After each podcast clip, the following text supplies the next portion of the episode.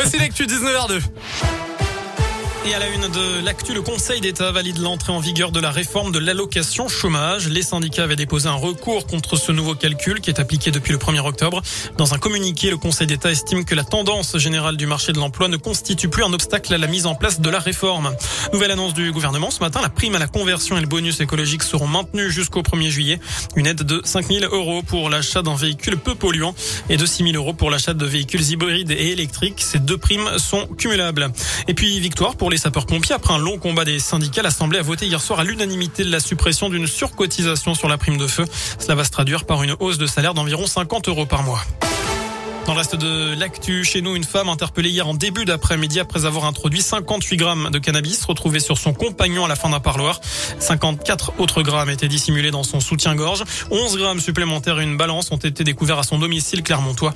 Récidiviste, la trentenaire comparaîtra devant la justice en mars 2022. En bref, cette grève illimitée pour les salariés du service psychiatrie du CHU de Clermont depuis 6 heures ce matin. Ils craignent la fermeture de leur service fin décembre après le départ du chef de l'unité. Le coup d'envoi aujourd'hui de la campagne de vaccination contre la grippe. Cela concerne pour l'instant le public prioritaire, à savoir les personnes âgées de plus de 65 ans, les femmes enceintes ou encore le personnel soignant. Et puis on l'a appris euh, tout à l'heure, Karim Benzema sera fixé le 24 novembre.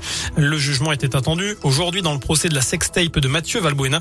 Ce sera finalement dans un mois. 10 mois de prison avec sursis et 75 000 euros d'amende ont été requis hier contre l'international français pour complicité de tentative de chantage.